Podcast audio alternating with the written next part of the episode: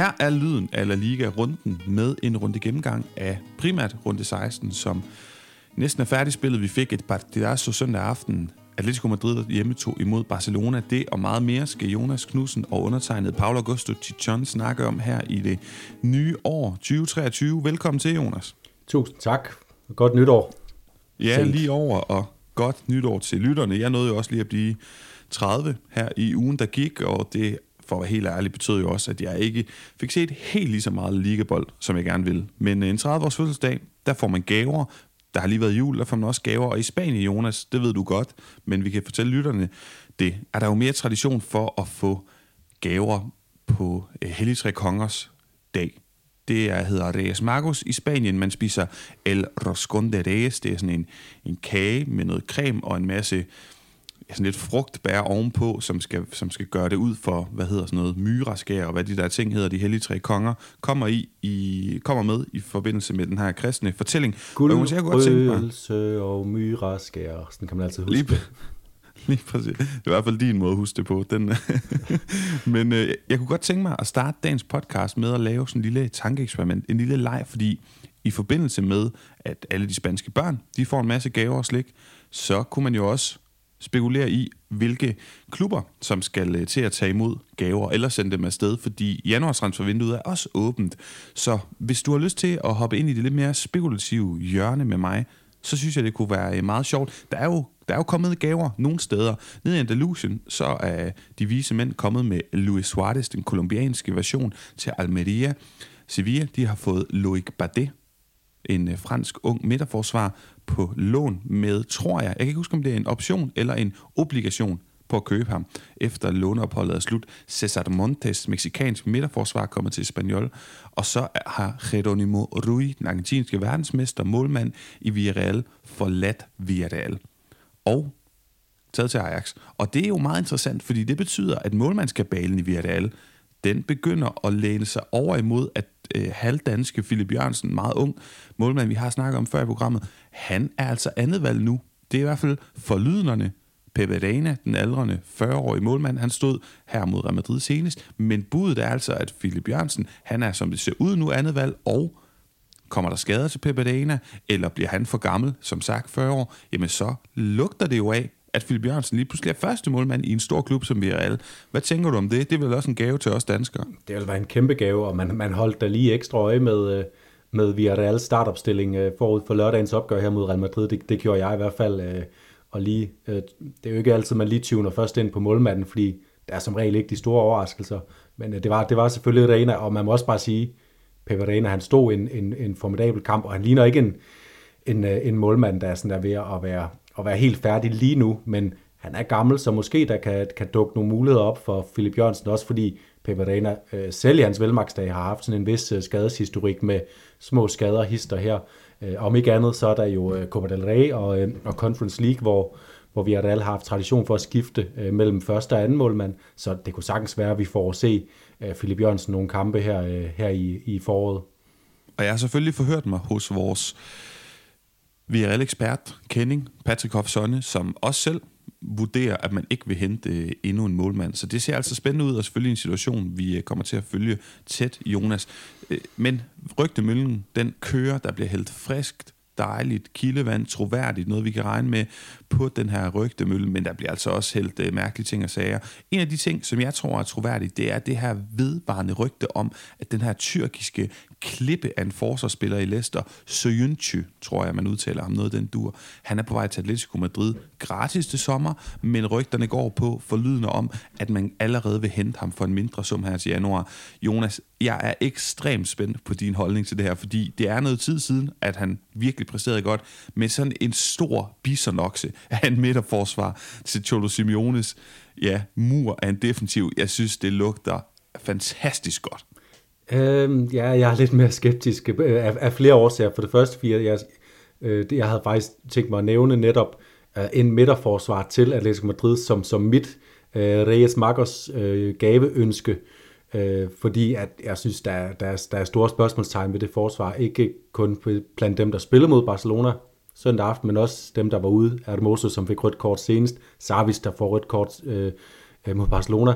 Det er øh, en stor ustabil gryde nede i det midterforsvar. Soyuncu, det er, det er jo en spiller, der ikke har spillet nærmest den her sæson for et øh, middelmådigt Premier League-hold. Øh, jeg, jeg har svært ved at, at se, øh, og har sådan en stor tiltro til, at han kan komme direkte ind og løfte Atletico Madrids øh, øh forsvarsproblemer. At de så måske henter ham for sådan i løbet af og, og sådan spille ham i gang i løbet af, af næste øh, sæson, så han kan udfordre om, om øh, så han kan udfordre de faste spillere om, øh, om pladsen. Det kan jeg måske godt se en pointe i, men jeg mener stadigvæk, at Atletico Madrid lige nu har brug for at hente en virkelig, virkelig dygtig øh, øh, midterforsvar, og først og fremmest en, der har fart i fødderne og har øh, hovedet med sig. Og, og det, det, det ved jeg ikke nok om Soyuncu til, om, om han har øh, nogle af de ting, men øh, jeg kunne godt have min tvivl, når du, når du præsenterer ham til mig som en, øh, en stor øh, stenklæbbert. Men en ting, der er fuldstændig sikkert, Jonas, det, det er selvfølgelig, at hvis og når den her transfer tigger ind, så skal vi selvfølgelig dykke meget mere ned i det og snakke med nogle læsterkendinge, og også selvfølgelig nogle Atletico-fans om, hvad de tænker. Øh, hvis man fortsætter ned i den her kristne øh, fortælling og sådan, hvad kan vi sige, analogien omkring det her med, at Reyes Marcos, de her tre hellige tre konger, de kom jo, da Jesus blev født, men måske de vidste noget ni måneder før. Vi vidste i hvert fald, at Reyes Marcos de ville komme til Vallecas, det her hårdt arbejdende ja, arbejderkvarter, der også er udfordret socialt i Madrid, hvor Rayo Vallecano hører til. Vi vidste det det er ved at være ni måneder siden, vi vidste, at de ville komme med en kæmpe gave i form af Raul de Tomas, den her øh, stjerneangriber, tør jeg godt at kalde ham, som selvfølgelig ikke spillede i efteråret for Espanyol, fordi at transferen tikkede ind efter sommerens transfervindue blev, blev lukket. Jeg glæder mig til at holde øje med det. Han kom ind, han brændte en stor chance her i weekenden. Vi skal selvfølgelig nok holde en masse øje med det, men det er selvfølgelig også noget, vi lige skylder at nævne for vores lyttere. Men jeg kunne egentlig godt tænke mig at få dig til at oprise et andet sted i ligaen, hvor du tænker, at øh, de her dages Marcos hvis det stod til dig, godt måtte øh, komme med en gave til en, til en given La Liga-klub? Jeg vil først lige knytte en kort kommentar til Raul de Tomas. Det er jo, det er jo sådan lidt ironisk og, og nærmest sådan et, et, et klassisk, øh, klassisk narrativ i, i fodbold, når man køber en spiller, som ikke kan spille før om lang tid, at så er der en anden, der plomstrer op, fordi lige nu, der skal Raul de Tomas jo starte sin Rayo, øh, sit Rayo-comeback med at slå Sergio øh, Cameo af, og Rayo de slutter kampen her i deres kamp her i weekenden med fire angriber på banen. Øh, Raul Tomas, Sergio Cameo, øh, Radamel Falcao og Randy Nteka. Så der er jo masser af kamp om pladserne, så han skal, han skal kridte støvlerne, selvom vi ved, at han har øh, kvaliteterne, Raul de Tomas, for at få, øh, at få en startplads i første omgang, fordi Cameo, han er altså i rigtig god form, både med oplæg og, og mål på kontoen her på det seneste. Men hvis jeg lige skal, skal dykke ned et sted, så, så går jeg også så går jeg endnu længere ned i, i tabellen øh, for, for at finde et sted, jeg gerne vil pege et sted. Og det er jo, det er først og fremmest en handel, der er sket, kan man sige. Isco er forsvundet fra Sevilla, ophævet kontrakt. Øh, jeg har faktisk jeg har ikke lige fulgt så meget med i, hvad rygterne er om ham, men det kunne måske godt pege lidt ind i det sted, jeg synes, der mangler noget, og det er, det er Cardis. Jeg kunne godt tænke mig at se Cardis hente en kreativ spiller til midtbanen eller til Øh, den her hængende angriberplads, eller en sådan indadsøgende kantspiller, fordi øh, det er det, som jeg ser fra dem. Nu så jeg deres, øh, deres, øh, deres mediterende sejr over, ud over Valencia her øh, fredag aften. Det var jo flot, men den kom, den kom hjem på rent og skær Bordalas-agtig øh, aggressiv fodbold med masser af frispark, og så øh, en genistreg af Soprino, øh, som, som driblede sig igennem, men hvis det her Cardis-hold med den energi og gejst og vilje, de har, kunne få bare sådan en lille smule genialitet ind i holdet, så, så, vil, det, så vil det gøre, at, at jeg bragte dem tilbage i spil sådan for alvor øh, til, til at kunne overleve i La Liga. Øh, og, og det har jeg dem altså stadigvæk ikke til, selvom de lige kommer fra en flot sejr. Kunne Isco være løsningen på det? Han er ikke en god spiller i, i, i sådan et øh, øh, øh betonhold, kan man sige, men, men han vil kunne tilføre noget, noget stjernedrys, og jeg synes, der var nogle takter i hans Sevilla, korte Sevilla-karriere, øh, som, som, som viste mig, at, øh, at han ikke er helt færdig med at sprede magi. Så, så jeg håber, der sker noget for Cardis, og kunne det være Isco, så synes jeg, det vil være en, en fin historie. Han skal heller ikke flytte så langt, kan man sige. Jeg troede, du skulle til at nævne uh, Elche som bud, men altså jo, en bundprop, Isco. Altså vi så ham jo i parken, Champions League. Det virkede ikke til at være for stor en scene for ham. Der var han, der var han ret god, men det er selvfølgelig rigtigt. Interessant navn at holde øje med. Man kunne også være romantiker og drømme om en comeback i Valencia. Hvad ved jeg? Jonas, lad os øh, prøve at, at, at slutte af med sådan... Jeg har tænkt lidt på, om Real Madrid mangler et angrebsalternativ. De har jo noget at skyde med fra bænken, når Rodrigo ikke starter inden, men jeg synes, han er bedre som centralangriber. Held og lykke med at skubbe Benzema af, eller venstre angriber, held og lykke med at skubbe. Vinicius af. Asensio, ah, ni, ni fu ni når man siger, anda, øh, som man siger Andalusen, altså det, det, det, det, virker ikke til sådan at være rigtig godt. Valverde har selvfølgelig blomstret op på den her højre position, men sådan en, et navn som Hakim Ziyech, eller også en, en, ja, en, en Chelsea-spiller som Kai Havertz, et eller andet, som, som er sådan alsidigt og kan bruges i offensiven og kan konkurrere lidt med de andre. Det synes jeg, der kunne være spændende. Jeg tror ikke, det kommer til at ske. Det skal jeg være hurtig til at sige.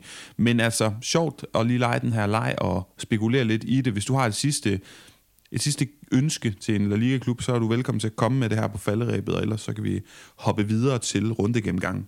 Øh, nej, jeg vil bare sige, at jeg er enig i din Real Madrid-betragtning øh, lige, lige, lige kort. Altså det, det, det er for mange kampe øh, nu, at Real Madrid øh, er svage offensivt, og det må bare ikke ske for Real Madrid.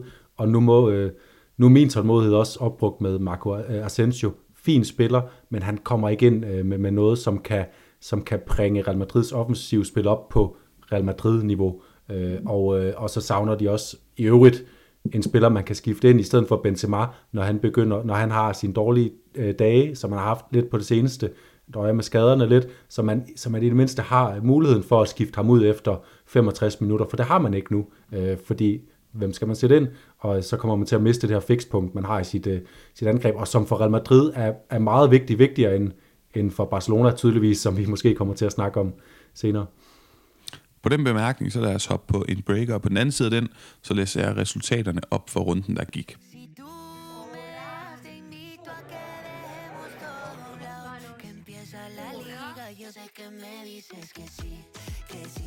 Vi sparkede runde 16 i La Liga i gang fredag aften. Elche mod Celta 1-0 til gæsterne fra Galicien på mål af Jago Aspas. Elche har stadig ikke vundet i La Liga inden af sæsonen. De er absolut bundprop i rækken. Og fredag aften fik vi også Valencia mod Cadiz. Det var også 1-0 til gæsterne fra Cadiz på mål af Ruben Alcaraz. Cardis de scorede på deres chance. Gattuso's Valencia, det ligner lidt det, jeg frygtede. Det er et spændende projekt, man håber på dem, men de kan overhovedet ikke regnes med, desværre. Lørdag, stor kamp. Vi starter med Villarreal mod Real Madrid 2-1 til Kike Setiens mandskab. Villarreal, de var bedst. Jeg var personligt rimelig op at køre over nogle sekvenser i kampen, som jeg synes lugter ret meget af Kike Setien, når det er allerbedst. Så jeg beder altså Jonas vurdere Kike Setiens aftryk på Villarreal lidt senere i programmet. Senere der fik vi lørdag Mallorca mod Valladolid 1-0 til øboerne. Mål af Abdon Prats i 94. minut. Sikke nogle senere. Valladolid i krise med fire nederlag i de seneste fem efter vi roste dem så meget, så lidt at lyden eller Liga Jinx der. Men på den anden side, hvor er det bare imponerende, hvad El Vasco Aguirre, altså Mallorcas træner, har præsteret i spidsen for øboerne. Jeg har personligt kvitteret med at købe en påskerejse til ferieøen, fordi jeg vil dele med betragte det her fremragende projekt på lidt nærmere hold. Mallorca de er faktisk med i kampen om Conference League-pladsen, lige pt. Syv sejre og en uafgjort og et nederlag i de seneste ni gældende kampe. Det, det lyder som om, at det er Real Madrid eller Barcelona, vi snakker om med den statistik. Espanyol Girona 2-2 i et katalansk derby, hvor Girona de bragte sig foran. Espanyol de udlignede, så bragte de sig foran, inden den tidligere Espanyol spiller Jankel Herrera på dramatisk vis udlignet for Girona og gestikuleret med sådan lidt ondt blod mod sine gamle fans. Søndag der fik vi Almeria mod La Real 2-0 til de baskiske gæster, blandt andet på mål af David Silva på sin fødselsdag.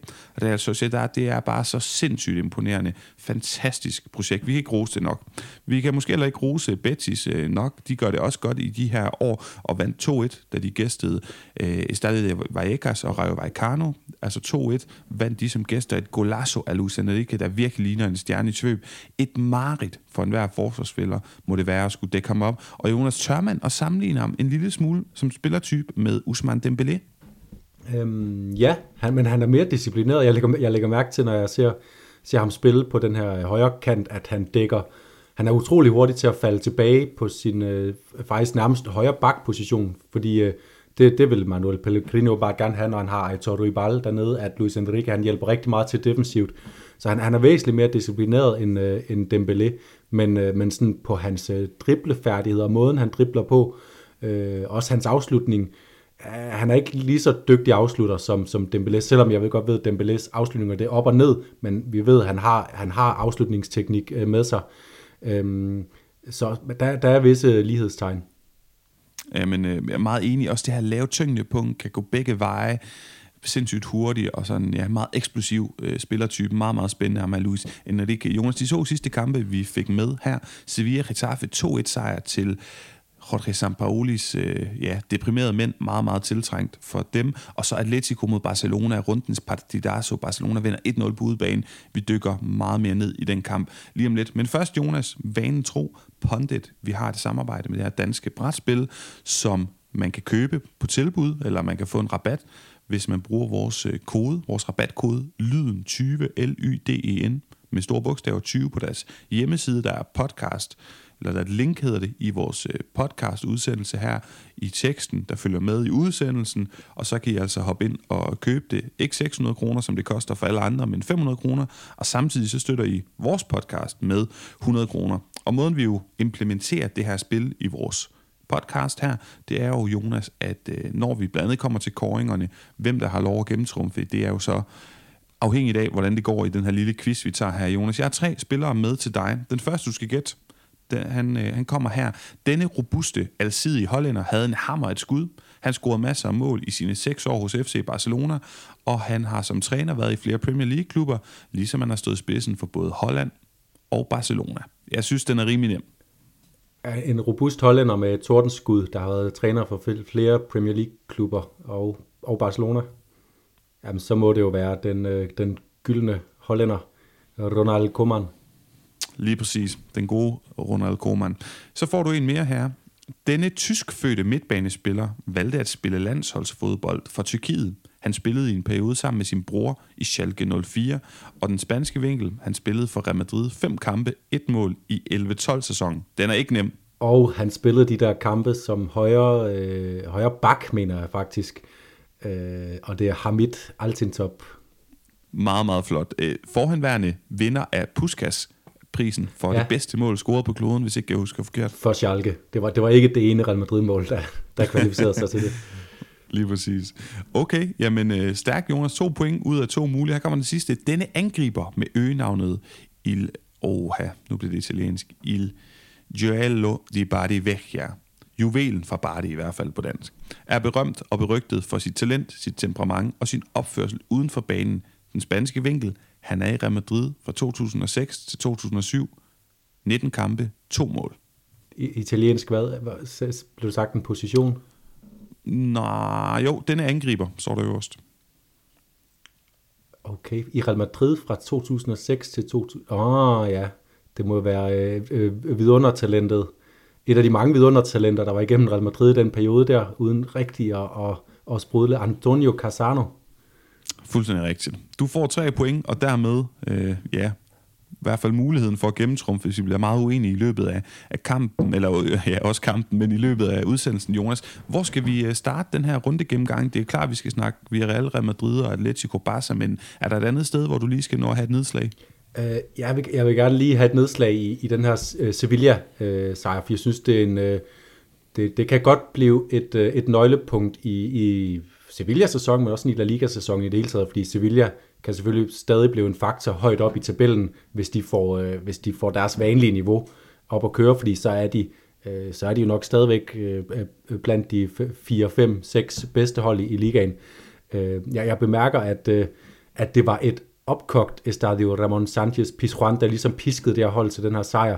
Det var stadigvæk et Sevilla-hold, der spillede ret forfærdeligt, hvis du spørger mig. De skabte noget i første halvleg, Øh, men efterhånden som den skred frem, så begyndte Getafe at lægge et faktisk tungt pres, både i at øh, generobre boldene højt i banen, men også bare at fastholde deres øh, tryk mod Sevilla-feltet, og det fortsatte faktisk bare igennem hele anden halvleg.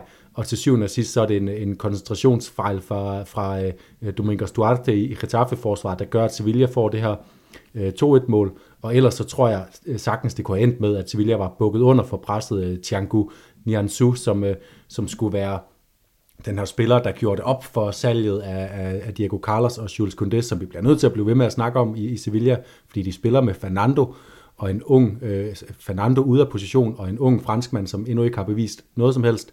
Han sejler også i den her kamp ude af position, får et dumt gult kort, øh, er heldig ikke at komme til at koste mere, end han gør. Hvis Borja Majoral han havde taget sine sin, øh, sin støvler øh, retvendt på, så havde han også scoret flere mål. Så der er stadigvæk masser af bekymrende ting for Sevilla, men når man er så langt nede, som Sevilla har været, så, så betyder en hvilken som helst sejr noget. Det her, det kan betyde, at de næste kamp går ud, og så spiller de på en helt anden måde, med en helt anden selvtillid, fordi de har lige pludselig tre point i rygsækken. De ligger sågar over stregen, hvilket betyder noget rent mentalt selvfølgelig. Øh, jeg kan allerede nu se, der er nogle hold op midt i tabellen, de kan indhente på point med en ny sejr i, i den kommende runde. Så, så det er ikke positive vinde over øh, Sevilla nu, men, men sådan en lille lun brise ind over et, øh, et stærkt kriseramt øh, Sevilla-mandskab. Modtaget. Jeg synes bare, vi skal hoppe til La Ceramica Virals. Øh, ja, øh, det skulle jeg sige, at det er et helt nyt stadion. Det er det selvfølgelig ikke, men der har fået noget maquillage, noget sminke. Det er blevet rigtig pænt og flot, og de tog imod Real Madrid.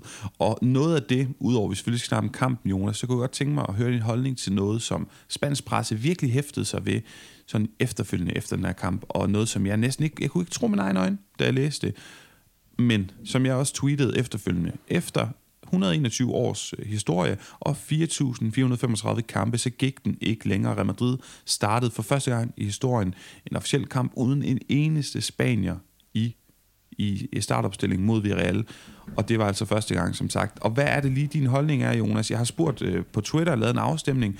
Cirka 75% af de adspurgte, de svarer, at de vil gerne have flere spanier i Real Madrid startopstilling. 25 procent, de siger, at de er ligeglade. Rigtig mange argumenter, når jeg beder folk om at uddybe deres svar, går på, jamen der er ikke særlig mange spanier, der er gode nok til sådan at direkte styrke Real Madrid startopstilling væsentligt. Hvad er din holdning til det her? Øh, jamen, det synes jeg jo egentlig lige nu, at der er. Øh, for eksempel kunne man godt kigge på den her højre angriberposition, øh, højre bak. Der vil Cavaral jo også have spillet. Det er jo det, det, det, det, der skal siges. Han er den spanier, der vil spille, hvis, øh, hvis, hvis alle mand var, var fit for fight. Øh, venstre bak positionen kunne man også godt finde en spanier, der var bedre end det Real Madrid har. Den øh, stopper, der spiller ved siden af Alaba, øh, i hvert fald i den her kamp, når Militao er ude af position, kunne man også godt finde en spanier, der var bedre end Rüdiger. Øh, så jeg synes, der er nogle steder også på, på midtbanen, kunne man godt finde øh, en plads øh, til en, der var i hvert fald lige så god som, som, øh, som Chouameni, og måske også kunne indgå stærkere i en rotation med Modric og Kroos, end, øh, end Ceballos har niveauet til. Men øh, når det er sagt, så sådan det rent øh, kulturelle aspekt af det, der synes jeg, at øh, jeg, jeg var stærkt begejstret for, da Real Madrid begyndte at, at hente spillere som Ceballos, som Asensio, øh, øh, i, en, i en periode, hvor de prøvede at satse lidt mere på, på øh, spanske unge spillere. De gik så væk fra det igen, blandt andet fordi at nævnte spillere overhovedet ikke har, har leveret det, der skulle til. Øhm, det synes jeg var fint, men jeg synes ikke, det er en nødvendighed i Real Madrids DNA. Jeg synes, det er en nødvendighed for Real Madrid, at de har spillere som, som Nacho og Vasquez, som er som jo stadigvæk, selvom at de ikke er vigtige spillere, er en form for ryggrad i Real Madrids trup, øh, fordi der er noget, noget kulturelt ved Real Madrid, også spansk kulturelt, som er vigtigt at, at, at, at ligesom bidrage med i den her internationale flok af spillere, men man må også bare sige, at alle klubber i La Liga så er der ikke nogen klub, der har i så lang tid i historien brystet sig af og gerne vil samle de bedste spillere, ikke fra Spanien, men fra, fra verden for at spille på samme sted. Ja, og Jonas, nu teasede vi jo lidt om, for det her om, at um, vi er i gang med at strikke et form for oplæg eller foredrag sammen. Og i, for, i den forbindelse, når jeg sådan researcher på det, så, og det er også noget, du udmærket godt er klar over, så er der ikke nogen tvivl om, at kigger man historisk på det, så er Real Madrid deres symbolværdi er jo det her, som der er mange, der har kaldt det en flyvende ambassade, også i forbindelse med Franco-regimet og sådan noget. Man var ude, man vandt de her Champions League-titler, det var de internationale spillere, som vagte sådan en stor bevågenhed, hvor, Real Madrid, eller hvor FC Barcelona symbolværdi mere har været den katalanske, og, og derfor, og det kan vi jo også godt se i dag, der kan jo godt trækkes tråde helt frem til i dag, hvor Real Madrid med Galactico-projekterne, både i nullerne, men også senere under Florentino Pérez, det ligner meget det, som hvad hedder han, øh, Santiago Bernabeu, den tidligere klubpræsident, lavede i 50'erne. Barcelona har haft mere brug for at vise den her katalanske lokale forankring. Så det, det synes jeg egentlig er meget interessant, og jeg, jeg tror, jeg deler, selvom jeg er meget spillet på den, så tror jeg, jeg deler din, din pointe omkring, at Real Madrid ikke nødvendigvis har så meget brug for stærke spanier i startopstilling. De har brug for stærke spillere. Det, det vigtigste for dem, og det gentager man altid i klubben, det er at vinde Champions League, en international turnering, og få anerkendelse internationalt. Og på den måde, ja, så er det måske ikke så, så nødvendigt. Jeg kan godt tænke mig, at, at du spekulerede lidt i, ja, nu har du nævnt nogle, nogle spanier. Jeg riser nogen op i, min, i, min, i, i den her Twitter-debat. Eh, Pedro Borro, den er højreback fra eh, Sporting Lissabon, Alex Moreno, Jedab Moreno, Miguel Merino, Martin Subimendi, Borja Iglesias, Nico Williams. Jeg siger ikke, at de partout går ind og er væsentligt bedre end alternativerne, men jeg synes i hvert fald, at de er et bud på nogen, der kunne udfordre Real Madrids etablerede startopstilling. Ja, og hvis man skal sådan helt op på den højeste klinge, så, øh, så, så vil jeg som Real Madrid øh, sportsdirektør øh, kigge efter, øh, hvordan Mikel Oyarzabal kommer tilbage fra sit skadesforløb for, for Real Sociedad, fordi han er uden tvivl, øh, han er uden tvivl den spanier lige nu, man vil kunne hente, som vil kunne vække størst øh, begejstring øh, hos Real Madrids fanbase, i hvert fald den spanske fanbase. Spørgsmålet er, hvordan den internationale fanbase vil reagere, om de vil betragte det som en, en, en decideret Galactico-sejling. Det vil, øh, det, det vil de spanske fans øh, af, af Real Madrid formentlig, øh, og han vil også kunne gå ind og udfordre direkte om noget øh, om startpladser, øh, hvis han kommer tilbage på sit højeste niveau. Øh, og ellers så, så er det nok øh, på venstre bakpladsen, øh, jeg vil kigge, og der, ja, Alex Moreno kunne være et bud. Spørgsmålet er om, om spillere som, nu nævnte du også Gerard Moreno, øh, José Luis Gaya, er han, han er blevet for gammel nu, han har en lang, lang kontrakt med, med Valencia, han ser ud til at have videt sig til, til dem øh, sådan endegyldigt. Øh, Gerard Moreno, han er også 30 år, har døjet med skader på det seneste. Jeg tror, det løb er lidt kørt. Det samme kunne man sige om Jago Aspas, som kunne have været et bud for nogle, nogle, nogle år siden. Øh, så, så jeg tror, Michael Mikel Oyarzabal, øh, Mikel Merino, som du også nævner, øh, er, er faktisk øh, øh, gode bud. Nico Williams tror jeg, Real Madrid har brug for at se lidt mere af. De har før brændt nallerne på for eksempel øh, Asia i Aramendi og købe spillere sådan lidt for tidligt øh, ud af, af de spanske subtopklubber. Øh, så jeg tror gerne, de vil se lidt mere fra Nico Williams på, på målkontoen, oplægskontoen, hvor han var lang tid om at komme i gang. Øh, så min, min bedste bud bliver Oya Sabal, og, øh, og så ville det have været José Luis Gaia, hvis ikke lige han havde de sidste to års øh, fødselsdage på bagagen. ja, men fremragende, og meget interessant at høre dit, uh, dit take på det her. Men Jonas, lad os vende tilbage til den her kamp, Real Real Madrid. Jeg teasede lidt for det, eller nævnte det op i min, min resultat gennemgang. Hvor er Kiki Setien ball, som nogen kalder det? Er det til at få øje på? Er det lovende? Hvad ser du af takter i det her? Jamen, jeg ser jo det paradoks, at Kiki Setien ball var der. Øh, men øh, den her kamp var Villarreal virkelig dygtige til at forsvare sig, også når de stod, øh, stod dybt. Raul Albiol, hvilken øh, spiller, altså han bliver bare ved med at præstere på et, et niveau, der, der, der er fuldstændig uforståeligt højt. Han, han laver nul fejl, og det minder om, øh, altså det er på samme høje niveau som Eder Militaus øh, gode kampe for Real Madrid, når han spiller ind i midterforsvaret, vel at mærke, som vi så i efteråret flere gange, hvor han lignede en spiller, der selv sikrede Real Madrid pointene i samarbejde med, med Courtois. Øh, øh så god var Raul Albiol i den her kamp. Det paradoxale er, det her er den første kamp under Setien, hvor vi er ikke ligger op og har sådan en højt, øh, høj andel af boldbesiddelsen. Real Madrid er faktisk i den statistik, jeg sidder og kigger på nu, 51% af boldbesiddelsen. Og det er jo ikke Kike Setien bold. Men stadigvæk den måde, Villarreal øh, tilspiller sig sine muligheder, er stadigvæk meget setien De holder sig centralt og spiller ud til sidst, øh, skifter side øh, til, i aller sidste øjeblik nærmest ind igennem en central spiller øh, øh, tilbage i feltet og øh, blandt andet ved Jeremy Pinos øh, øh fremragende øh, øh, mål der. Så, så jeg synes, der er masser af øh, Setien DNA, men måske også lige øh, spillet sådan lidt over på, på Villarreal, de, de, de præmisser, som Villarreal han overtog. Øh, for eksempel så har han formået at få Jukwese øh, sat i scene til at udfordre øh, direkte, altså ikke altid at aflevere bolden, bare for at aflevere den, men han udfordrer øh, rigtig ivrigt. Jeremy Pino var lidt mere tilbageholdende, men han spillede også over for Eder Militao, så det er klart, øh, der vil man nok tabe øh, tre ud af fire dueller, og så er det, så er det mange bolde at sætte på spil. Jeg synes, der er masser af Setien-DNA. Parejo, fremragende kamp, også ham, Baena inde på midten. Øh, så virkelig, virkelig bare en, en, en sød kamp for, for Villarreal på alle måder.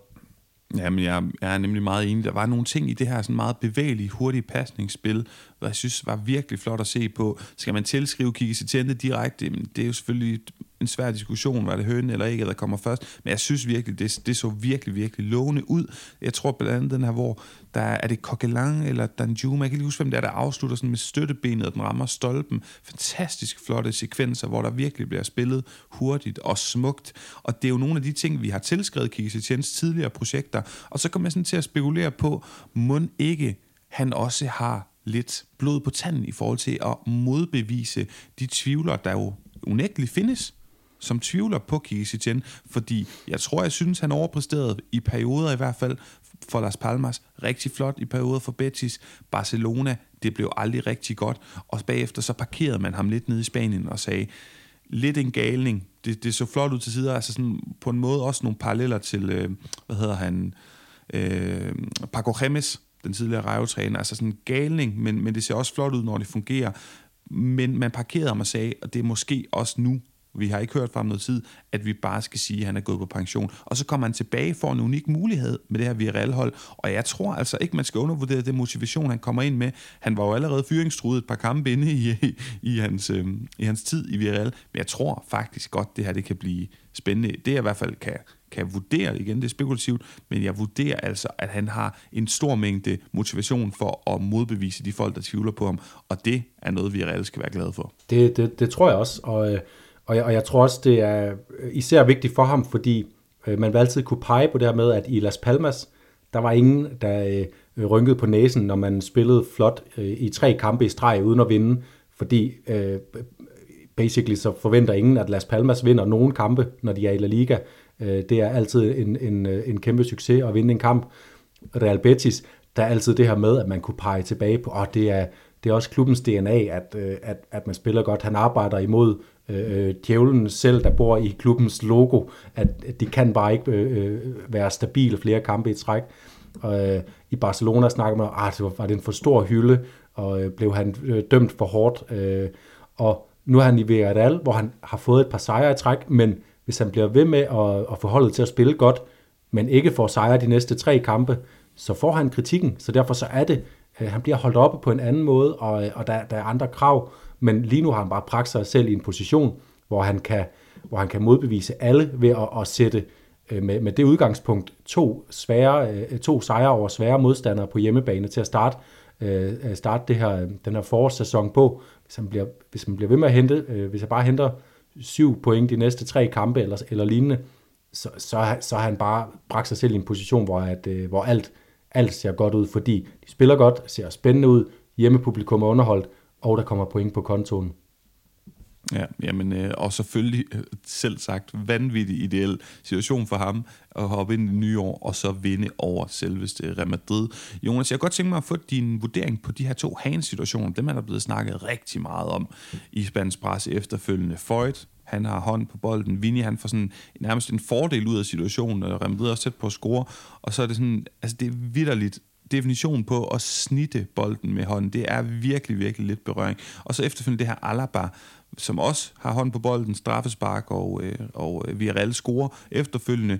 I den her situation, så er Alaba allerede, som jeg ser det, i, i ubalance. Han er i fald, da bolden så rører hans hænder. Hvad tænker du om de her to? Vil du dømme dem eller ej? Jamen, jeg, jeg er jo lidt... Øh, jeg er jo lidt imod strømmen på det her hands-spørgsmål, fordi øh, jeg synes, øh, jeg synes forsvarsspillere øh, over en bred kamp, de har utrolig mange fordele i dommerens bog. Der skal utrolig lidt til, før de får frispark. Det gælder på hjørnesparksituationer, det gælder på de her situationer, hvor de dækker øh, bolden ned mod baglinjen med ryggen til.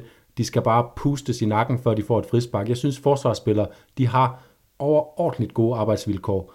Og så synes jeg, at i de her handsituationer, der er det i, også i de her to situationer, det er i et eller andet udstrækning klodset forsvarsspil, der bliver øh, straffet, fordi Juan Foyt, øh, har han nogen ret til at have sin hånd op på Vinicius skulder? Nej, det er en beslutning, han træffer for at give sig selv en fordel, og med det så risikerer han også at røre bolden. Han rammer den meget minimalt, kan man kan sige, øh, hvis man går ind i sådan en større øh, øh, øh, etisk diskussion om, hvad skal reglerne i fodbold til, skal, det, skal de til for at vurdere, om man får en fordel ud af, af de forseelser, man, øh, man begår. Ikke nødvendigvis, så bliver det svært at dømme øh, alle frispark på banen. Så jeg synes, jeg synes egentlig, når man, når man ser på, på fodboldreglerne, som de er, så skal det dømmes. Og det samme med, med Alaba. Alabas er jo øh, om muligt endnu mere uheldigt end Juan Foyt, men jeg synes til gengæld straffet er det større, fordi han jo forhindrer et, et gennemspilsforsøg fra Juan Foyt, øh, og den onde tunge vil, vil mistænke Juan Foyt for at, at tænke i at spille bolden ind på Alabas arm, der kan, han kan se, at han falder, men det tror jeg vil være lidt en slow motion øh, øh, konklusion, fordi øh, ja, det, det, det sker hurtigt, de ting der, og der er en spiller, der har taget løbet i, i, i ryggen på Alaba. Jamen, det er sjovt, fordi jeg er fuldstændig uenig, men du har jo vundet quizzen. altså, jeg vil ikke have fløjtet nogen af dem. Jonas, jeg kan godt tænke mig her til sidst, inden vi lukker den her kamp ned, og det bliver meget kort, fordi vi har masser på Barcelona og Atletico Madrids kamp. En spiller den her kamp, der imponerede dig, en spiller, der skuffede dig? Fra øh, Real Madrid? Fra sådan i hele kampen. En i alt, og altså en spiller, der imponerede dig. Det kan være fra Villarreal eller Real Madrid, og en, der skuffede dig fra enten Villarreal eller Real Madrid. Ja, men egentlig så var det Albiol, der imponerede mest, men det overraskede mig bare, bare på ingen måde. Så jeg vil faktisk nævne øh, Alex Baena, som jeg bare synes, øh, vi har set ham med sin afslutningsfærdighed gøre en forskel øh, tidligere i sæsonen.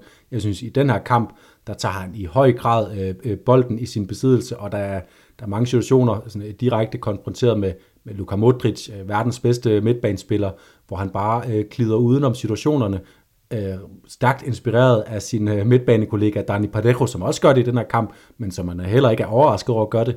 Øh, så flot kamp af Alex Baena, som også burde have han har nogle gode afslutningsforsøg også, øh, som, som, som tjener til stor merit. De, øh, de går lige øh, en, en hårdsbredde over overlæggeren den her kamp, og sådan på, øhm, på skuffelsesfronten, øh, så må du selv vælge, om du om, om det skal være Militao, Rydiger eller Man, øh, Falam Mandi, der skal under lup, fordi de tre, de spillede en kamp, der var under, under al kritik, og man kunne nok i virkeligheden godt tage, tage Chouameni øh, med, øh, for det var hele øh, Real Madrids defensiv, der, der, der sejlede, og var spillet langt under niveau, bortset fra David Alaba, som så endte med på en eller anden måde at blive, blive skurken i hans bestræbelser på at holde sammen på det sammensmeltende fort nede foran uh, Thibaut Courtois. Ja, så tror jeg, jeg går med Mandi, fordi Militar har den lille undskyldning, at han spiller ud af position. Ja. Rydiger er ny i det, men, men det har jo heller ikke set frygteligt godt ud for, for Antonio Rydiger. Men øh, jeg kan i hvert fald godt følge dig med Jonas. Vi haster videre, fordi Barcelona Atletico Madrid sikke en fantastisk en fantastisk kamp, hvis du spørger mig. Den var ekstremt underholdende, trods at man sådan fra det overfladiske, det sådan overfladiske udtryk, det var sådan, der var mange spekulerende elementer i det her. Der var blot et enkelt mål.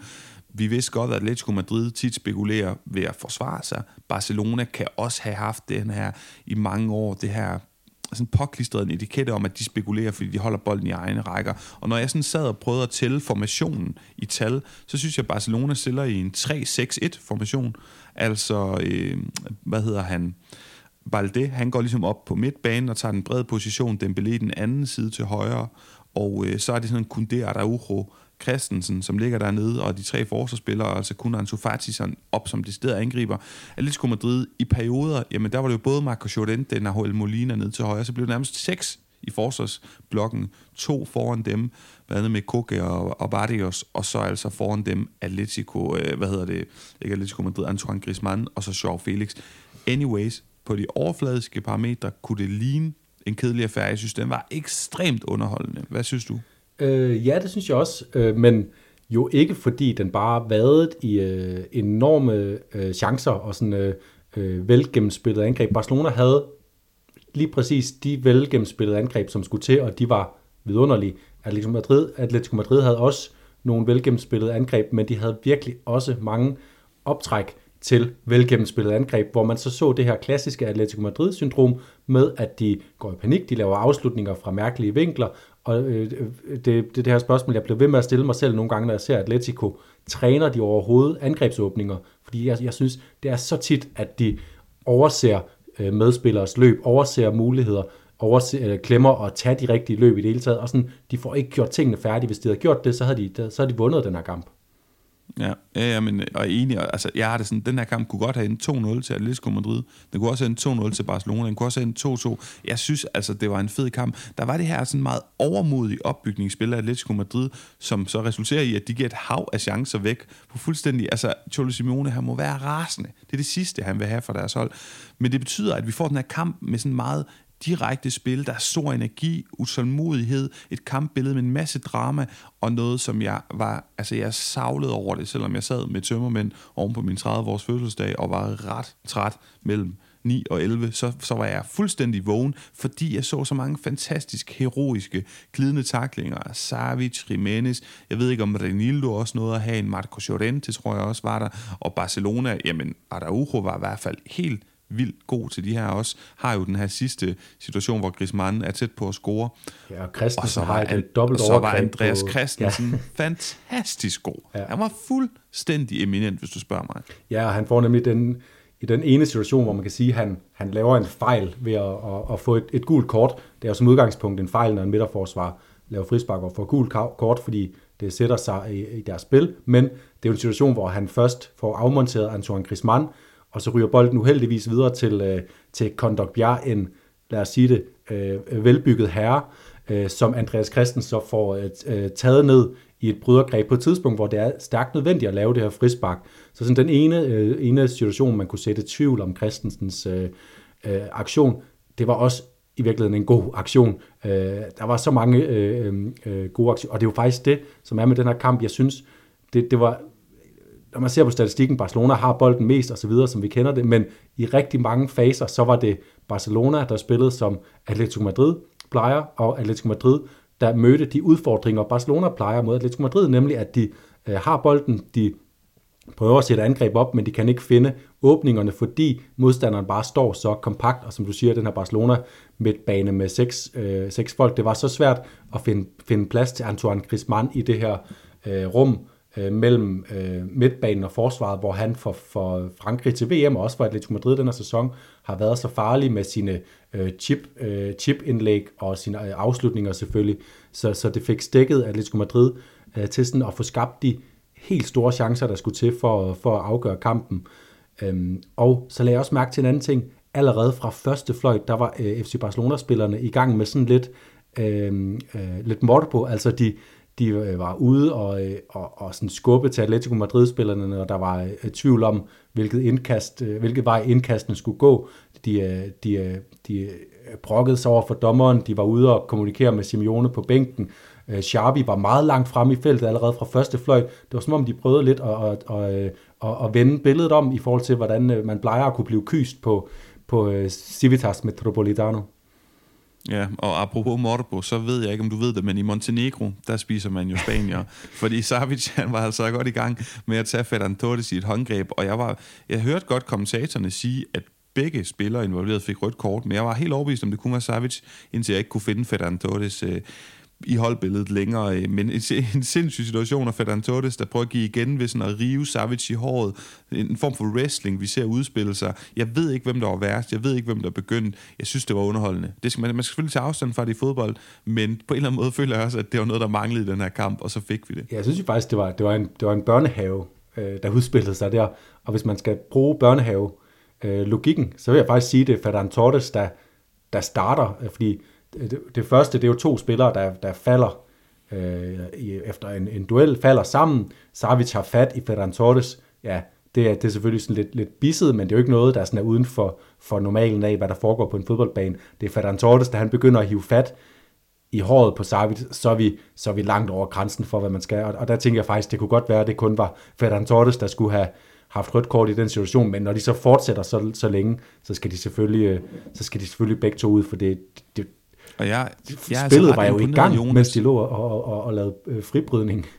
Ja, det er jo det, og jeg, jeg er sådan ret imponeret over i kampens hede med det pres, millioner mennesker, der kigger, masser af tusindvis på Civitas, der råber og skriger. Altså, der må pulsen være så høj, at de ikke sådan for alvor giver los og bare altså deler håndmad ud. Det synes jeg faktisk er imponerende. Altså det, det synes jeg virkelig er ret imponerende, at de kan sådan kontrollere sig i hvert fald til sådan en vis grad. Men videre ned på fodboldbanen, hvor jeg synes, Atletico Madrid, det er jo sjovt, at vi har set det før. Jeg husker også nogle Champions League-kampe mod Liverpool, var det sidste sæson, eller deromkring.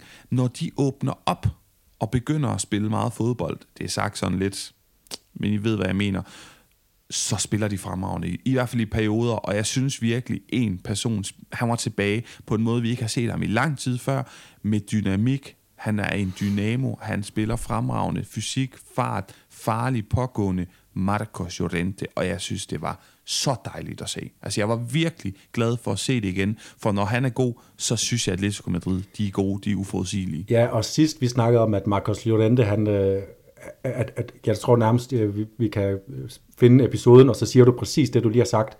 Det var også sidst, han spillede øh, på, øh, i højre side foran Nahuel Molina. Det vil sige, hvor han er frigjort af at have både en spiller, som, øh, som dækker af øh, defensivt for ham, at han ikke hele tiden er bundet af at skulle hjem og stå øh, lige med det samme efter angrebene er, er øh, færdiggjorte, men også at have en spiller, som tilbyder sig udenom ham, så han, så han ikke er alene med at skulle lave åbningerne, så han ikke skal udfordre ved at, at, at drible ekvilibristisk, men ved at kunne bruge sin dynamik, øh, som, øh, som jo minder om, om øh, altså han minder jo ham og Ernesto, ikke Ernesto øh, Valverde, men øh, Fede Valverde, øh, minder, minder meget om hinanden på den måde, at, at de kan ikke nødvendigvis øh, drible fra stående, men lige så snart de er oppe i fart, så kan man ikke stoppe dem, så, så, så drøner de bare igennem, og det var han jo også ved at, at komme igennem til en, øh, til en, til en scoring til simpelthen, men, øh, men den rammer vist Araujo og går i sidenettet, eller der sker et eller andet der uheldigt for ham. Men ja, fremragende præstation af, af Llorente.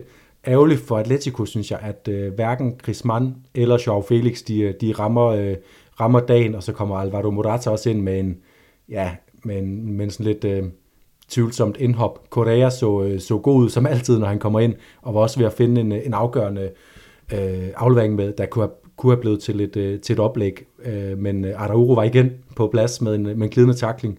Var det, det var Griezmann, der, der afsluttede der jo et, øh, for, for nærmest frit mål. Så, så der, var, der var mange gode ting at tage fat i for Atletico Madrid, men når man kigger på tabellen, så var det her også bare dødstød til dem, at nu skal de kæmpe for nogle ting, som, øh, som kan være mindre motiverende for dem, men selvfølgelig skal de i Champions League. Det er, det er jo en motivation for dem, men de er jo vant til at spille og have det der sådan lille spøgelse og jage, at de er en del af, af noget lidt større. Det er de ikke nu. Og Jonas der tager du nemlig forskud på min måde at, at lukke den her kamp ned, fordi og nogle gange kan det være svært at spekulere i fra sådan et metaperspektiv. Hvad er det lige, der er vigtigt at få opsummeret her? Hvad er det, der er vigtigt at få konkluderet? Hvor er det, lytterne gerne vil have, at vi ligesom øh, runder af her? Men jeg sad sådan og tænkte i går, og det bliver nogle simple konklusioner, og så kan du få lov at uddybe dem kort. Det er ved at være mere end et års tid siden Charlie han tog over, og lige nu, der skal titler på bordet. Vi har forholdt os kritisk til tingene undervejs. Det har ikke været godt nok i Champions League. Der har ikke været titler endnu. Nogle gange har spillet måske heller ikke været, som vi synes, men lige nu så cruiser de jo lige så stille, vel at mærke, men de cruiser mod et mesterskab. Det skal han have stor ros for. Det skal altså lukkes ned. Og, og, og jeg sad sådan og spekulerede i, hvis nu det havde været en anden træner, og vi virkelig havde store spørgsmålstegn, så går man ikke ind og vinder de her kampe altid. Men det gør han, og derfor skal han have ros. Og det er egentlig bare det punktum, der er til Xavi. Simeone, og han bliver også forholdt det på pressemødet efter kampen, i befinder jer et dårligt sted. I mange point fra førstepladsen. Vi har på en eller anden måde afskrevet dem i den ligning. De er ude af Champions League, de er ude af europæisk øh, hvad hedder det, spil her i foråret. Det ser altså skidt ud for Atletico Madrid. Så kan det godt være, at jeg er positiv, fordi der er mange heroiske taklinger, og Marco der driver frem og tilbage i banen, men det, det ser skidt ud. Det ser rigtig skidt ud. Og hvis ikke, at de kommer langt i Copa del Rey, de er jo heller ikke med i Supercopaen, som jo om ikke andet er et trofæ. Det er et officielt trofæ den kan de heller ikke ligesom stille frem efter sæsonen og sige, se, vi vandt et trofæ. Så det er skidt. Det ser virkelig skidt ud, og det er mine to konklusioner for de her to hold lige nu. Kan du uddybe? Øh, ja, jeg, jeg, jeg er fuldstændig enig i øh, Atletico-analysen, øh, fordi de ligger bare, hvor de gør, og det kan man ikke øh, undskylde. Og især, især så ser det rigtig skidt ud for dem, at de er så sårbare defensivt, og de laver så mange, øh, så mange fejl. Lige nu at der der er en, øh, jeg kan i hvert fald lige tælle en 3-4 øh, hold, som ligger under dem, selvom de ligger nummer 5, der ligger under Atletico Madrid i ligatabellen, der har lukket øh, lige så øh, mange eller færre mål ind. Øh, Øh, så, så, så det er jo, det er jo en, en kæmpe krise for Atletico. Øh, men jeg vil sige, der, der er nogle, nogle, nogle takter, men de har været der hele sæsonen, hvor man i enkelte kampe har set, nu ruller de sig lidt ud, nu kan der måske komme en sejrsteam. Det sidder jeg også og tænker, selvom de tabte den her kamp mod Barcelona, det kan godt være, at der kommer en sejrsteam nu, men, øh, men så er det jo i så fald allerede for sent og kan maksimalt bringe dem op øh, på, at øh, hvis vi kigger fem kampe frem, så kan de ligge på fjerdepladsen. Og det er jo stadigvæk en skrøbelig position, fordi bag dem er Villarreal, bag dem vil så være Betis, bag dem vil så være Atletic Klub. Der er intet, der, der er sikkert for dem i den situation, de er i lige nu, og det, det må være utrolig øh, utrygt for, for Atletico Madrid-fans at gå ind til alle kampe øh, lige nu, fordi de, de ved bare ikke, hvor de står. Med hensyn til, til Barcelona, så, så er det bare værd at bemærke, at du, du siger det også det her med, de henter bare sejrene. Det er lidt ligesom at se, øh, se Real Madrid øh, øh, de seneste par mesterskaber, de har vundet, hvor der har været perioder, hvor vi også har siddet her og, og været sådan lidt kritisk over for deres spil. Det kan man også være over for, for Barcelonas spil lige nu. Øh, men de har lukket seks mål ind i 16 kampe. De har et forsvar, der bare står, næsten uanset hvem der spiller, så, så står de øh, dernede. De er ikke uden huller. Der er, der er chancer mod dem i, øh, i alle kampe, men de, de, de står altså ret, ret solidt, og så har de tastikken, som tager fra, når det, når det brænder på og er i sit øh, livsform, selvom man har nogle uheldige indgreb i, i feltet også i den her kamp. Men lige så snart det kommer til shotstopping, så er han der bare. Så lige nu er Xavi jo bare i en luksusposition, hvor han kan læne sig lidt tilbage, og så kan han arbejde på det, som er, er hans øh, store udfordring lige nu, at få det offensive spil til at klide endnu bedre. Der var nogle takter øh, i en kamp her, hvor de spiller uden angriber, øh, hvor at øh, Pedri og Gavi kommer til at fylde rigtig meget i deres løb bagfra ind i feltet. Også målet, vi ser, at både Pedri og Gavi på samme tid søger mod feltet, og så kan de spille hurtigt og sætte Dembélé op.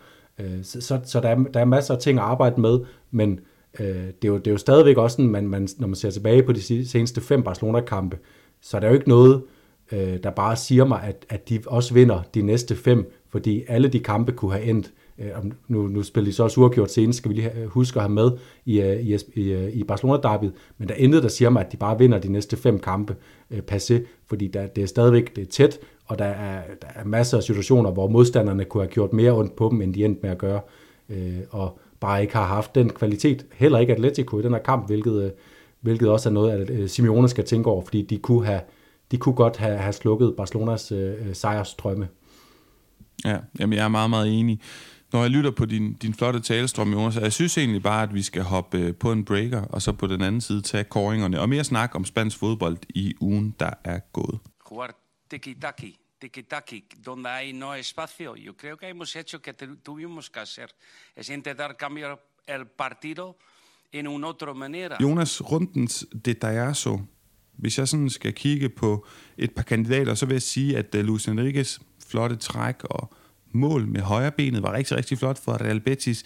De her mange forsvarsspillere, vi så i den store og sene kamp søndag, Araujo, Jimenez, Savic, jeg tror også, jeg fik nævnt flere, med de her heroiske sidste øjebliks meget, meget flotte taklinger, som afværede mål.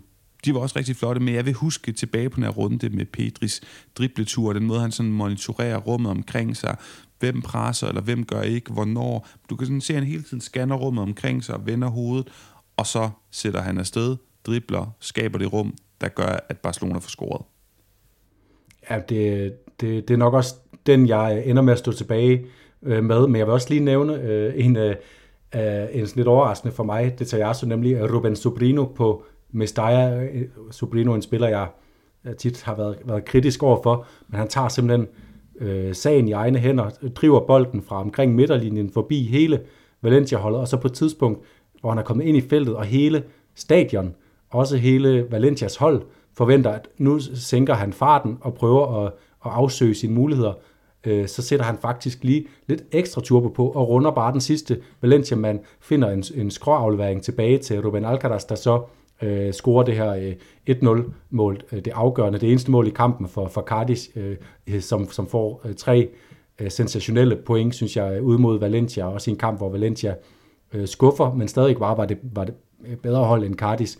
Øh, det, det synes jeg var, var flot, og især fordi det var Sobrino, som, som jeg som sagt har været, været noget kritisk over for, at lave det her flotte oplæg. Men Petris oplæg i gåseøjne, som jeg vil kalde det, det var, det var øh, rundens helt store, øh, øh, helt store gyldne øjeblik, øh, som du siger, den måde han afsøger øh, rummet på. Jeg vil dog ønske, at Atletico Madrids midtbane havde været øh, lidt, lidt bedre i situationen, lidt tættere på ham, fordi øh, og han så havde krøllet sig lidt mere ud af, af midtbanen, for jeg synes godt nok også, det er en mærkelig øh, formation. De får nærmest dannet en trekant, hvor de åbner op ned mod øh, eget mål. Øh, så jeg synes også, det er skidt forsvarsspil af Atletico Madrids midtbane.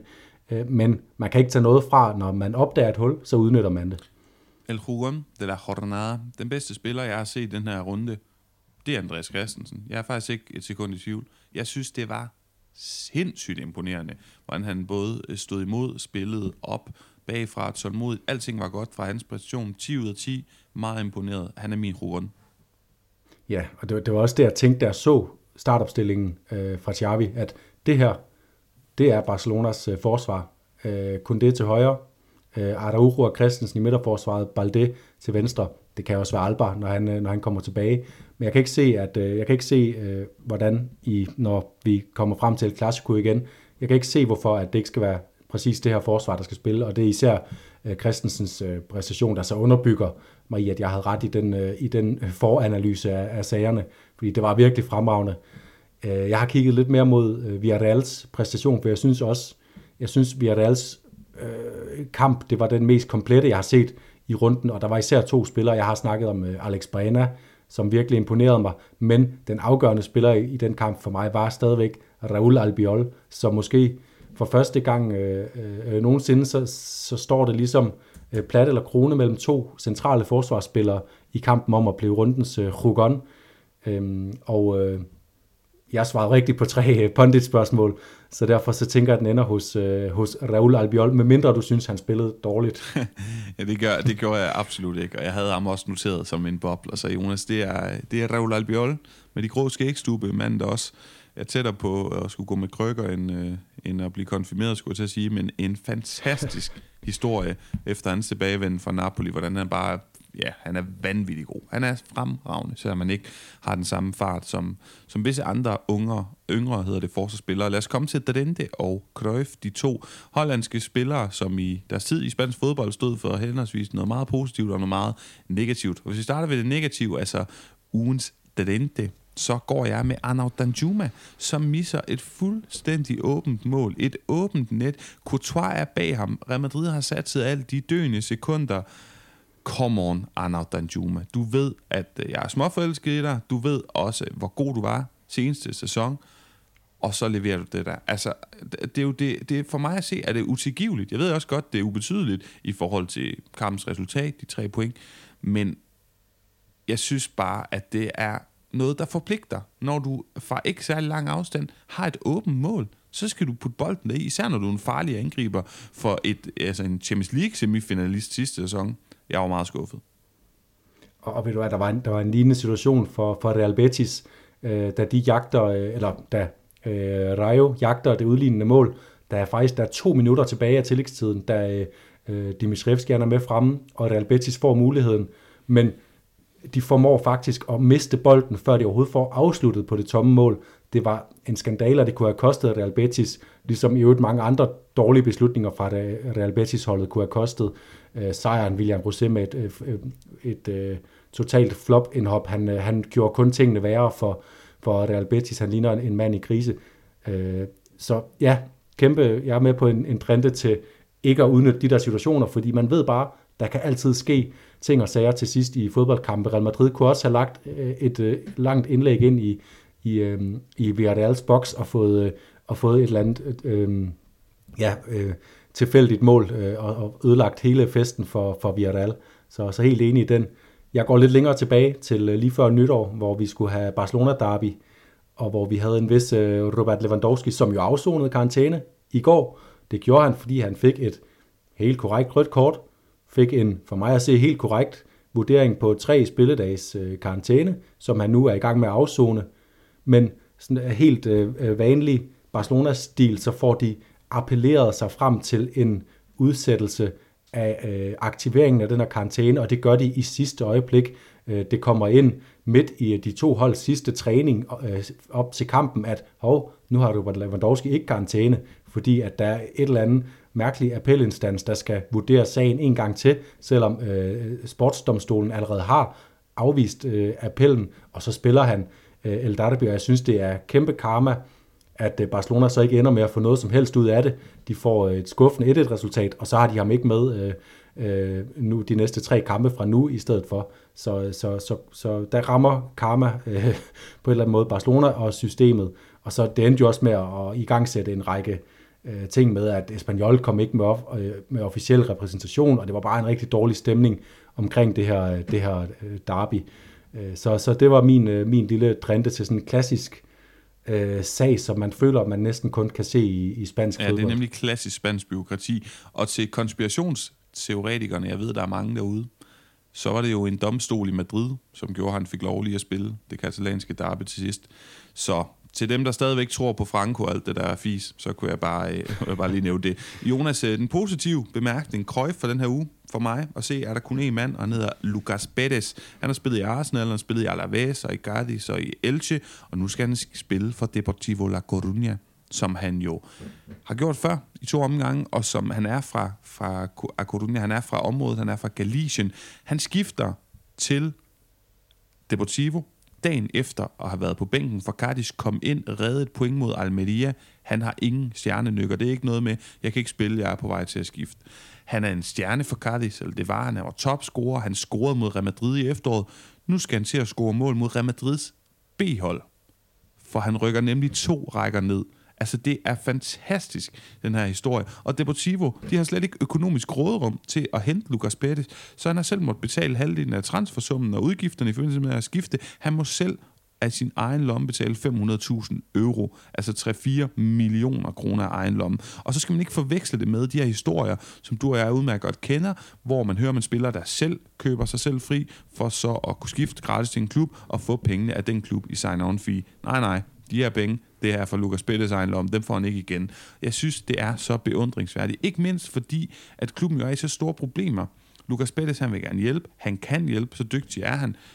Der er forskel på det. Og så hvis nu, hvis Depor ikke havde været en traditionsklub, som, som ligesom tidligere var en stor klub, nu frister den her dårlige tilværelse i tredje bedste række. Hvis det bare havde været Linardes eller et eller andet, jamen så er det noget andet. Nu vil han bare gerne hjem, men han vil hjem, mens han stadig kan med sit niveau redde den her klub tilbage til noget mere, ja, noget, noget, der er mere ærefuldt, fordi det er det, som Depor har brug for. Og de ligger i toppen af tredje bedste række. Der er mulighed for at komme op i sekundær division, og hvem ved, hvad der så kan ske. Jeg synes, det er en fantastisk historie.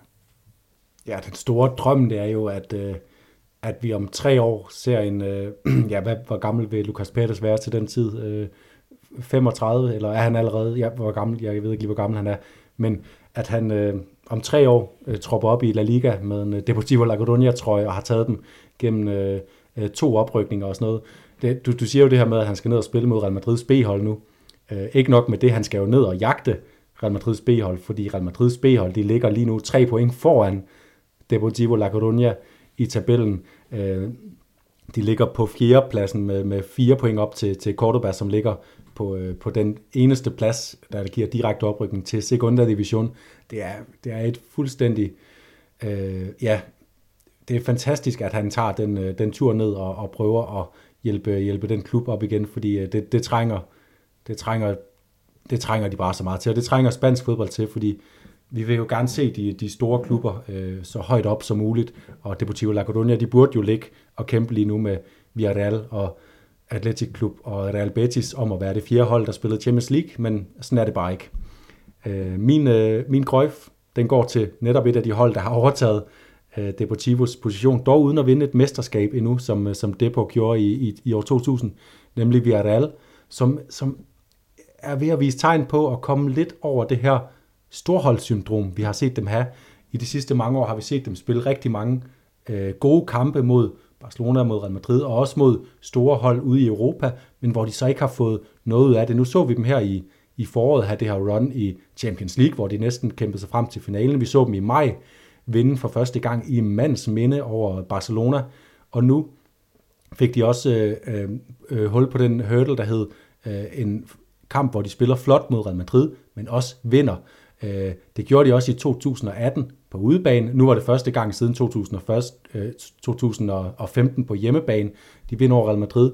Men det er bare så, øh, det er så vigtigt for Villarreal at få, få prikket hul på den her, fordi så kan de altid arbejde med stabiliteten i, i, i, i, i sådan det store træk, når de spiller mod de mindre klubber. Det er de jo gode nok til, at de burde kunne vinde de her kampe. Hvis de skal rykke et, til et nyt stadie som klub, som er at spille fast med i top 4, måske i ny og næ udfordre om øh, La Liga-titlen, ligesom vi har set Sevilla gøre. Øh, Atletico Madrid selvfølgelig i højere grad, det er en anden klub, men øh, så er det så vigtigt for dem at kunne begynde at vinde de her kampe. Vi har set, de har haft gode kampe mod Atletico, vundet sejre over dem, men nu også mod Real Madrid og Barcelona har de fået, øh, har de fået skeen under. Øh, nu må vi se, om de kan blive ved med os og skabe gode resultater mod dem det kommende stykke tid.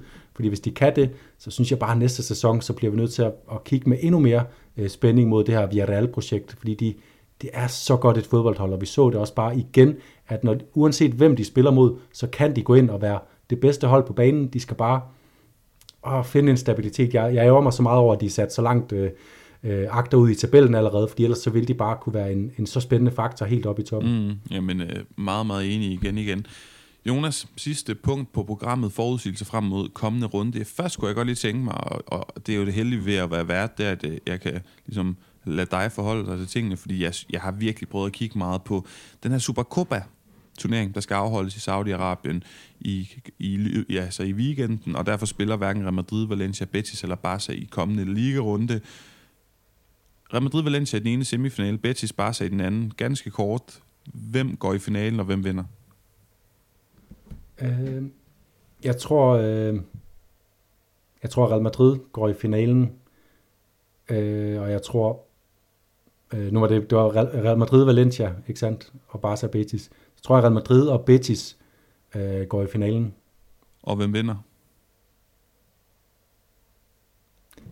Real Madrid i en finale, så, øh, så er det næsten svært at, at ikke tro det. Jeg tror, Real Madrid at, øh, kommer til at vinde den her Øh, også fordi jeg synes, der er, sådan, der er et eller andet motivation for Real Madrid lige nu. De, er, øh, de, er, de, har, de står over for en svær kamp i Copa del Rey. De har trukket via Real på udebane. Den har de lige tabt. Kan sagtens ryge ud allerede der.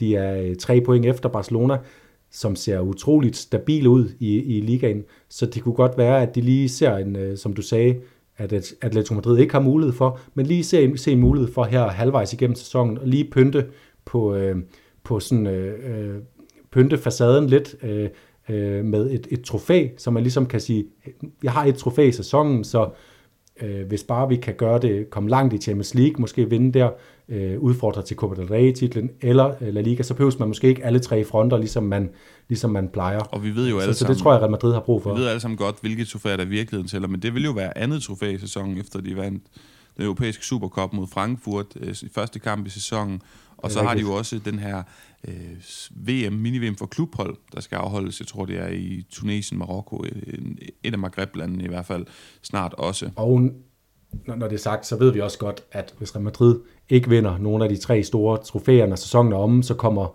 en eventuel sejr i den spanske Supercup kun til at stå som en, en fodnote, øh, når, øh, når medierne skal bedømme præstationen, også når Florentino Perez og hans øh, hold skal, skal evaluere øh, sagerne. Jamen, øh, altså, altså jeg kan love dig, at hvis ikke de vinder en tre store, så bliver Ancelotti fyret. Det så vi også senest, han var der. Men mere om det på et andet tidspunkt. Jonas, vi skal slutte af for i dag. En forudsigelse i La Liga. Kommende runde, der er Basker Derby. Igen, er jeg, altså jeg, jeg har ingen idé. Altså det er så spændende, for de her to hold, de gør det så godt. Og jeg, jeg kan simpelthen ikke beslutte mig. Altså, jeg har vidderligt grænsket mit sind. Jeg kan ikke finde ud af, hvad det her bliver, og så lugter det der en uafgjort. Så det bliver jeg jo nødt til at sige. Hvilke spillere skal du så hente? Oh, jamen, bliver det sådan en 2-2 uafgjort, hvor det er nogle offensive spillere? Bliver det en, en 0-0, hvor man skal hente nogle målmænd og defensive spillere? Igen har jeg meget, meget, meget svært ved at vurdere det. Jeg ved, Subimendi, han ikke er dyr på holdet. Han kommer til at spille for Real Sociedad, og han kan også godt levere noget, så han er et bud. Og for Atletic Klub, hvis man altså tør, og man ved, at begge hold spiller uafgjorte, så tror jeg, jeg vil gå med Ojan Sanset.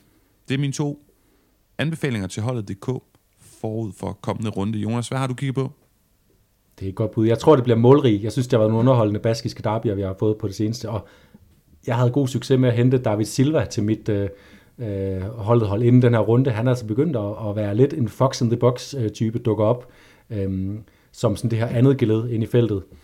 Øh, jeg har sådan lidt øjnene på sådan det store billede på holdet. Det er nemlig, vi går ind i en runde, hvor hverken Barcelona eller Real Madrid, eller for den sags skyld Betis eller Valencia spiller. Så det vil sige, man skal gøre sig en overvejelse, om man, øh, om man vil have store transferomkostninger, eller om man vil øh, trække nogle øh, minus øh, 5.000 øh, bøder for spillere, der ikke spiller. Øh, jeg tænker, at man gerne vil skifte, hvis man har enten Lewandowski, hvilket er dumt, eftersom man karantæne for tiden, men hvis man har Benzema, Vinicius, Dembélé, en af dem på sit hold, øh, så vil man øh, kunne sælge en af dem, og så øh, lægge sin æg i en kurv, hvor man er nogenlunde sikker på, at der kommer et mål. Problemet er, nogle af de steder, de har nogle svære kampe via Real, hvor man kunne pege på en Gerard Moreno, som så rigtig god ud også mod, mod Real Madrid. De spiller ud mod Celta, øh, som er en svær kamp at forudse. Aspas er samme årsag, er han svær at pege på. Derfor tror jeg næsten, man bliver nødt til at gå til Atletico Madrid, som er det sådan, øh, Øh, det er nok den største favorit, vi har i den kommende runde. De spiller ud mod Almeria, som, øh, som også fik et øh, hjemmebane-nederlag senest. Og Antoine Griezmann, han er bedre til at score mål på udebane, end han er på, på hjemmebane, har det vist sig, også med den store chance, han brændte mod Barcelona. Så jeg vil pege på at, at skifte Benzema, Vinicius, Dembélé, hvem end man har, ud, og så sætte Antoine Griezmann ind.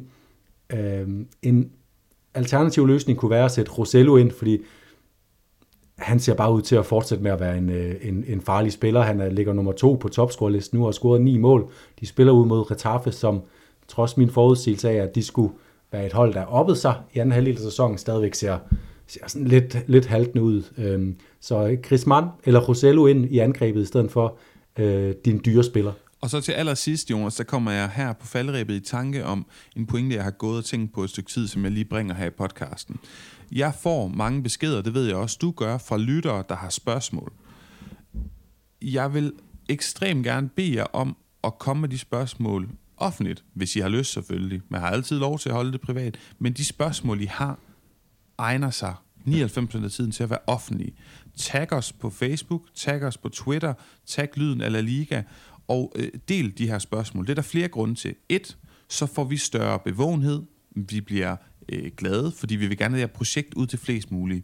Men det gavner også debatten, for Jonas og jeg har altid indrømmet, at vi har en enorm masse folk, der er meget kompetente i den her debat. Så har man et spørgsmål eller rejsespørgsmål i forhold til, hvor man skal hen, er der bare en generel debat, er Vinicius god eller dårlig? Bør Barcelona købe eller sælge hvem og hvem?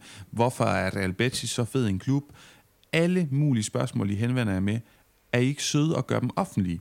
Fordi, som sagt, det gør, at vi får mere bevågenhed, podcasten bliver spredt mere. Vi får en god offentlig debat. Jeg kan sidde og se på min Twitter-feed, at, at Serie A-folk i Danmark er meget bedre til det, end, end dem, der følger spansk fodbold. Jeg kan se, at folk, der følger engelsk fodbold, dansk fodbold, de er meget bedre til det. Jeg ved ikke hvorfor, at det her fællesskab, som vi jo ved eksisterer, Jonas, for vi kan se, I lytter med. I køber også de her brætspil. Ikke at det er det, det handler om, men det kan vi jo også se. Vi kan se, at I er derude, men vi hører kun fra jer privat, og det synes jeg er synd, for den, det er det her fællesskab, vi gerne vil dyrke, og vi vil gerne trække på jeres kompetence. I bør også have en interesse i, at det ikke kun er mig og Jonas, der hjælper jer med ting, men sammen er vi altså bare meget, meget stærkere. Sammen har vi meget, mange flere kapaciteter, meget mere viden. Det er meget mere interessant at dyrke det her fællesskab. Så gør det lidt mere offentligt. Det kan også være en lille ting, når podcast-episoden er blevet udgivet, at man bare lige skriver en kommentar god podcast, eller øh, dårlig podcast, det må jeg også godt skrive. må også godt skrive, jeg er fuldstændig uenig med Jonas, eller hvad er det for noget, Paulus siger? Stil spørgsmål. Har I lyst til, at jeg trækker på mit kildenetværk af journalister i Spanien og stiller et spørgsmål, som trænger sig på hos jer, fordi I holder med en klub, eller hvad ved jeg? Vi vil så gerne deltage i det her. Vi vil så gerne engagere os og tage initiativ. Og Jonas ved jeg, han elsker, han sidder bare og venter på en undskyldning til at trække de gamle, støvede spanske historiebøger frem og finde ting og sager til jer. Så kom, henvend jer til os på de sociale medier og gør det offentligt. Del hvis, eller like ting, hvis det er, I godt kan lide det. Det hjælper os meget mere, end I ved. Så det vil være rigtig dejligt. Tak for det, Jonas. Du har haft hånden op i 7-8 minutter. Jeg vil bare lige underbygge din pointe også. Bare sige, at hvis, hvis man, det er fordi, man ligesom frygter den offentlige øh, debat, så vil jeg bare sige, at debatten omkring spansk fodbold på, øh, på de sociale medier, Twitter, er der jeg, jeg primært nogle gange blander mig, øh, den er øh, mere kompetent end øh, den, der foregår omkring Premier League, fordi det er en mindre skare af mere øh, øh, sådan øh, nørdet tilhængere, der blander sig i La Liga-debatten, og den er mere sober end øh, debatten om, om dansk fodbold, som ofte strander til i, øh, i, i primært øh, FCK, Brøndby og FC Midtjylland øh, fans, som, øh, som bare gerne vil, vil svine, svine hinanden til. Det er altid dejlige samtaler, man har inde på Twitter omkring La Liga med folk, der kommer med underbygget øh, holdninger, og jeg kan også bare underbygge din pointe om vores lytteres kompetence ved at sige, at uanset hvor godt jeg synes, jeg gør det med mit guldhold inde på holdet.dk, så er der altid mindst 40, der ligger over mig i vores egen lille lukkede liga, lyden eller liga. Øh, jeg kan bare ikke konkurrere med vores, øh, vores lyttere på den front. Så, øh, så kom endelig og byde ind med, hvorfor det er, øh, øh, I er Øh, bedre end mig til at, at forudse, hvad der sker i La Liga. Det gælder alting. Jeg kan vidderligt ikke forestille mig, hvad vi ikke er interesseret i at høre fra jer. Og, og som sagt, som Jonas siger, det, det er også en super tone, der er derinde, og hvis ikke det er det, så skal vi nok være med til at, øh, at, at lade folk vide, at det skal være super. Men det er det altid. Folk er venlige folk er overraskende kloge og dygtige. Der er nogle interessante debatter, der udspringer, og Jonas og jeg, vi sidder og venter på en undskyldning for at deltage i de her debatter, for at komme med vores indspark, for at føre folk sammen, for at introducere hinanden, for, for de forskellige kompetencer og så videre, vi har. Så er I søde og, og deltage i det offentlige. Selvfølgelig, når I har lyst. Man må også godt bare lytte til podcasten, og så er det det. Men når man alligevel stiller et spørgsmål på Twitter eller Facebook, når man alligevel sidder og tænker, det var da dejligt at høre den podcast, så skal I vide, at det er en kæmpe håndsrækning. Det hjælper os rigtig meget, og første prioritet for os, selvom vi er glade for de små penge, der tigger ind, når I kører, for eksempel Pondit, første prioriteten er, at I lytter med, og hvis I gerne vil hjælpe, så er det ved at dele indholdet. For vi kan se, I er mange, der lytter derude, men det er også rart at få en feedback, det er også rart at få et input. Er I tilfredse med prisoverrækkelserne? Vil I hellere have noget andet? Hvordan med introen? Er der noget, vi har glemt? Er der noget, vi kan gøre anderledes? Er der noget, I er særligt glade for, som vi helst ikke skal røre ved? Mangler I, at vi snakker om Real Sociedad i dag? Selvfølgelig gør I det, for det gjorde vi ikke, og de fortjener. Men vi har altså ikke altid i verden, og nu skal vi til at lukke ned. Så kære lytter, en opfordring. Vi hører gerne fra jer. Jonas, nu har jeg også talt meget ja, varm, skulle jeg til at sige. Nu har jeg, nu har jeg ikke mere stemme tilbage for i dag. Du har talt dig kold. Ja, lige præcis. Tak for i dag, min ven. Godt nytår igen. Vi snakkes ved, ja, snart næste mandag efter kommende runde. God uge til alle sammen. Hasta luego.